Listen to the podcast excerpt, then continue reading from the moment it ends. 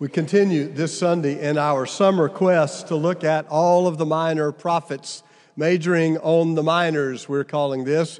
We've looked at Hosea and Joel, Amos, and Obadiah, and we turn today to the little book of Jonah. I hope that some of you are taking some time to read through the uh, minor prophets. Jonah's book is four chapters. You can read it in about 10 minutes. It's worth looking at.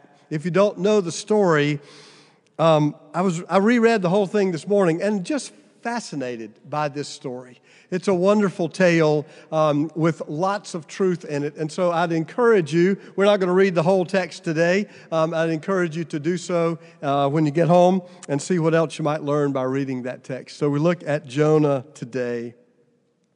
The story of Jonah and the whale is a favorite. It's probably featured in every children's picture Bible book that's ever been published. But the story of Jonah and the Dag Gadol, that is big fish, as it's said in Hebrew, is a story for adults. When we interviewed to become your pastor 22 years ago, Jonah came up in the interview. The search committee needed to explore our hermeneutic, which is the fancy word for how we read the Bible. And so they asked about Jonah. And I remember the inflection in the voice of one of the members of the search committee when she said, with a little skeptical condescension, um, Do you believe that Jonah was really swallowed by a fish? And then she said, You know, we don't teach the story of Jonah to our children because we don't believe Jonah was really swallowed by a fish. And I said that I did believe in teaching the story of Jonah to children, and that my two sons, who were two and four at the time, could understand everything that they needed to know about Jonah at the time. Just like they could understand that Matt turned into a fire truck on his way to breakfast this morning. That's the plot of one of our favorite children's books.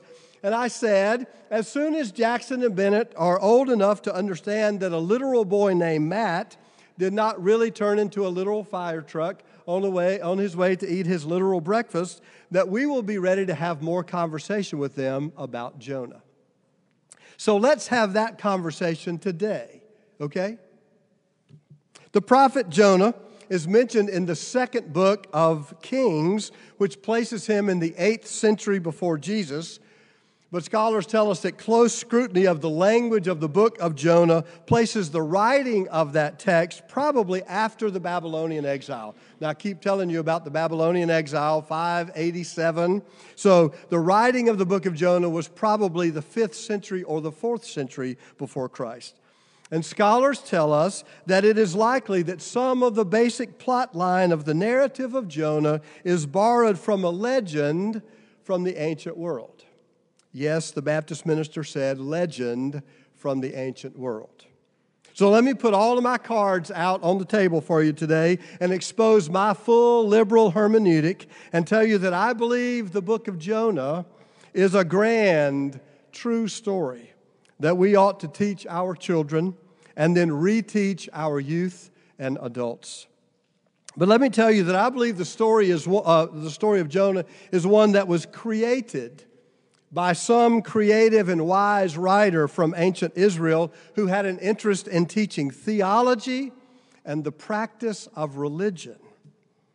As all but the most conservative interpreters believe, this book probably pulls together a legend that was known in the ancient world. This legend shows up in other religious traditions and their stories. So, most, except the most conservative scholars, believe that the writer of Jonah pulled together this legend about a man swallowed by a fish, and that writer attached the name of Jonah, an 8th century prophet, to the story. And the scholars believe that that writer did so in order to teach the people of Israel an important lesson about God and repentance and mercy. It's all true. The story was written as a great allegory of faith. The name Jonah in Hebrew means dove. It's sometimes used as a symbol for Israel, for the people of God. So Jonah, the dove, represents Israel. And Jonah, Israel, was called by God. But Israel did not want to share her elite status as the chosen people of God, did not want to admit that maybe God could love everyone else as much as God loved Israel. So Israel went in the opposite direction. God called Jonah to go to Nineveh. And Jonah lived in the northern kingdom of Israel, the northern kingdom which was destroyed by the Assyrians in the year 721. Israel destroyed by the Assyrians in 721. And where was Nineveh? You guessed it. It was the capital city of Assyria. Historian Gwendolyn Leick notes that Nineveh, with its diverse population, was one of the most beautiful cities in the ancient Near East, with its gardens, temples, and splendid palaces. Some believe Nineveh was actually the location for the famed Hanging Gardens of Babylon, one of the seven wonders of the ancient world. So Jonah knew Nineveh, as did all of the Israelites and they hated that city and its people. The word Nineveh might be derived from the word Nin, which was the name of a pagan goddess. Nineveh was a well known center for the worship of the goddess uh, Ishtar. So, not only was Nineveh a military and political enemy, it was a pagan place as well. Did I say they knew the name Nineveh? They knew the Ninevites and they hated the Ninevites as their enemies. So God sends Jonah to preach to Nineveh, and Jonah is not willing. What might happen if Jonah preached the love of God to the pagans? Might they repent and God forgive them and welcome them and love them and who wants that?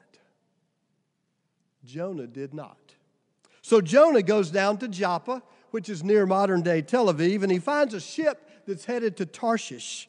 Now, it's not exactly clear where Tarshish is, but there is evidence that this might have been a town on the Iberian Peninsula. Those of you who walked Spain with us a few weeks ago, the Iberian Peninsula is Spain. It's possible that Tarshish was on the eastern shore of Spain, which would be the farthest possible point from the western shore of Israel, Tar- Joppa and Tarshish. Tarshish need not be a literal place. The point is, Jonah was going as far and in the opposite direction as he could get from Nineveh, which was farther east, as far as he could go from where God wanted him to go. So, Jonah goes out on the sea, and a great storm arises, and the sailors, who were all pagans, believe the gods are angry with them, and they want to know who God is angry with, and they're going to throw him into the sea to calm the gods down. And they wake up Jonah, who is sleeping in the bottom of the boat, and Jonah says, It's me. God's angry with me. I'm going in the wrong direction. Throw me into the sea. And he has to convince the pagan sailors to do this, but they finally toss him overboard, and lo and behold, the water's calm and the sea's smooth. And the pagan sailors repent and believe in Jonah's God. The pagans have proven more faithful than the dove, more faithful than Israel.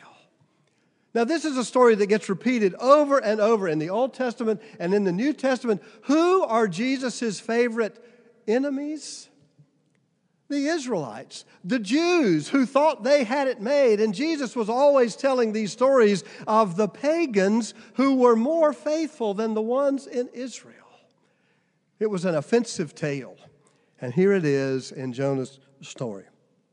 Then Jonah's out there floating in this calm sea, and so God sends a fish along to swallow Jonah, and he spends three days and three nights in the belly of that whale, try, or that fish, trying to get his act together.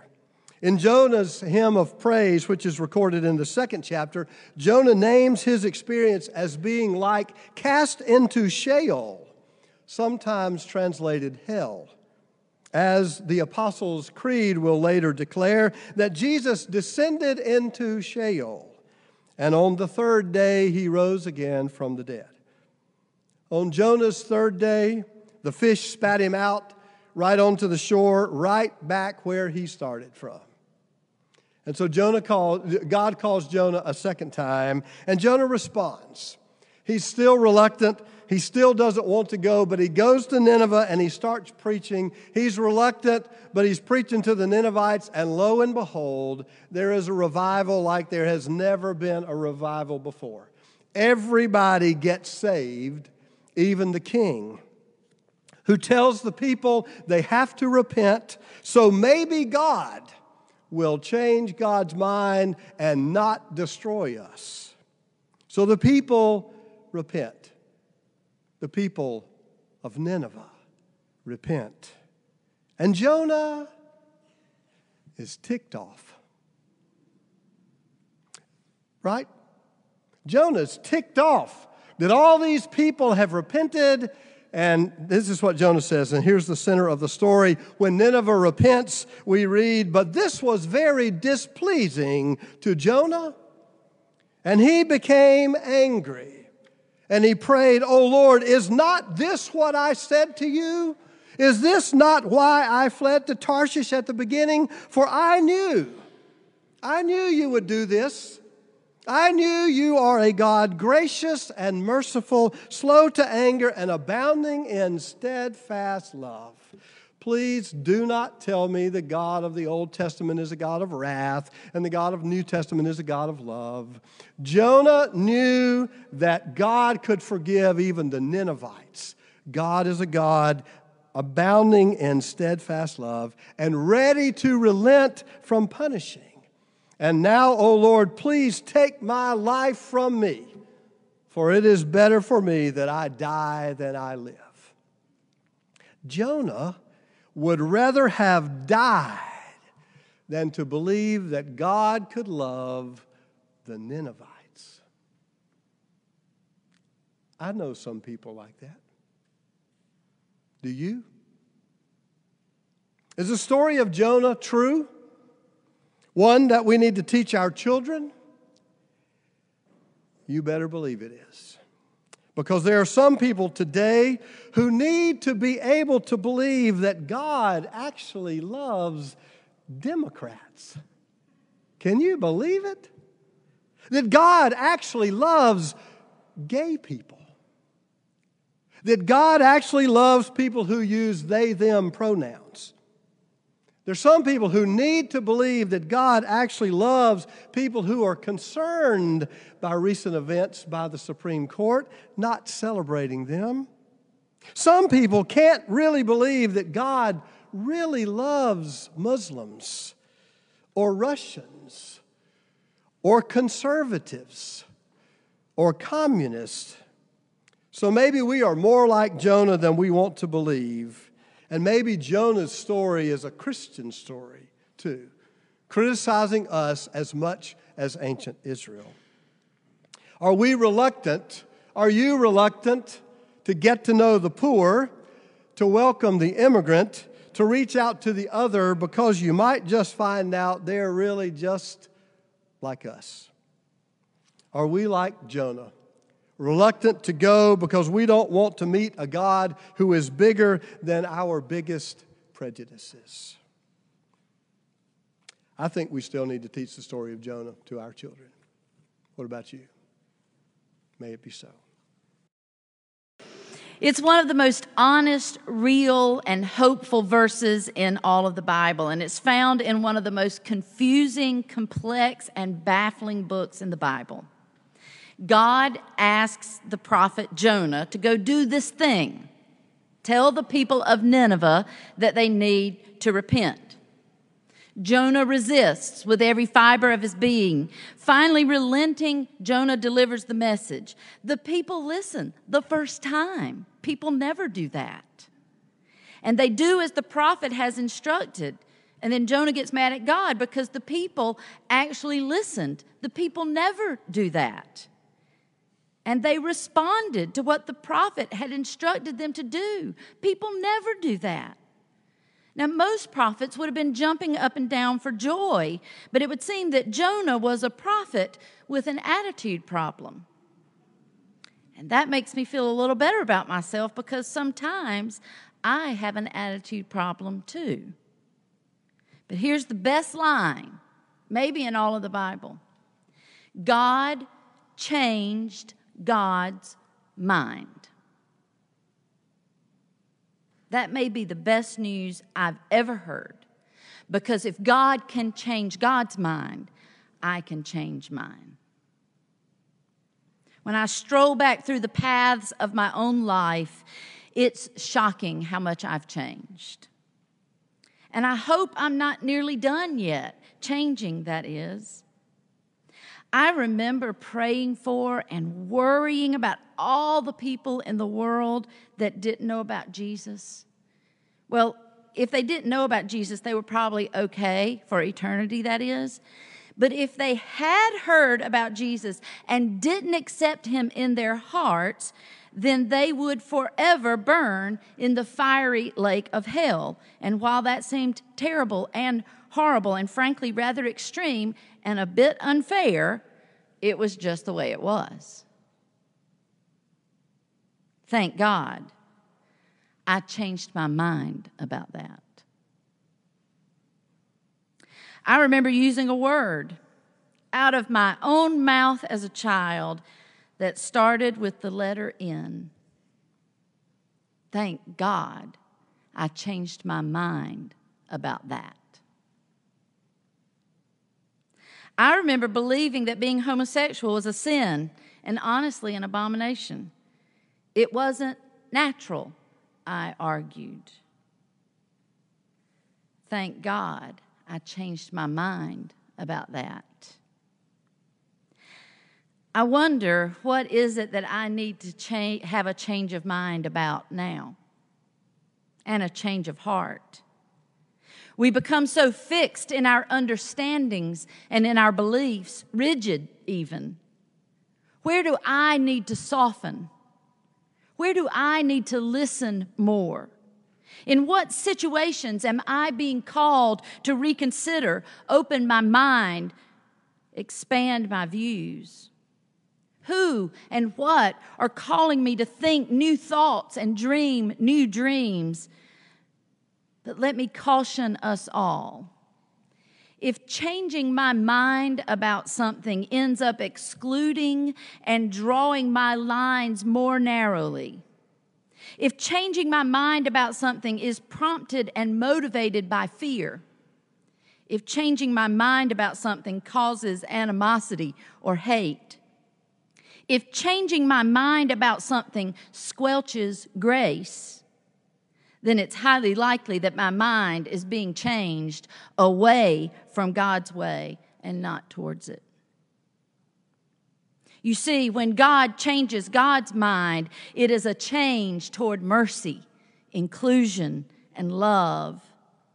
God did not rain down calamity on the Ninevites, but instead saw the people's need for grace, and God enacted grace upon grace upon grace.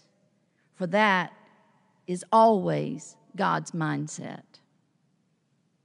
So, whatever change of mind and change of heart you need to make, you can rest assured it needs to be a change that softens and opens your own heart to love. It needs to be a change that welcomes and does not exclude. It needs to be a change that involves forgiveness and not revenge. But the truth is, changing one's mind the way God changes God's mind is hard and humbling work. And some people will never understand you, and some people will condemn you, and some people will think less of you, and some people will cut you off, and some people will judge you, and some people will question you. Because inclusion and welcome and forgiveness and grace don't seem to be the way of this world, but be God's grace anyway. It must break God's heart to see how God's own people treat each other when God has so clearly shown us how to have a change of mind and a change of heart. I look back on that young girl that sometimes used the N word. And I look back on that teenager who worried about the Jews. And I look back on that young adult seminarian who thought that being gay was a tragic sin. And I feel sorry for her. She lived in a constant state of fear and judgment. But thank God, along the way, professors and ministers and friends nudged her and pushed her and challenged her to change her mind to a way of welcome and affirmation and inclusion. And God, please don't let me go back.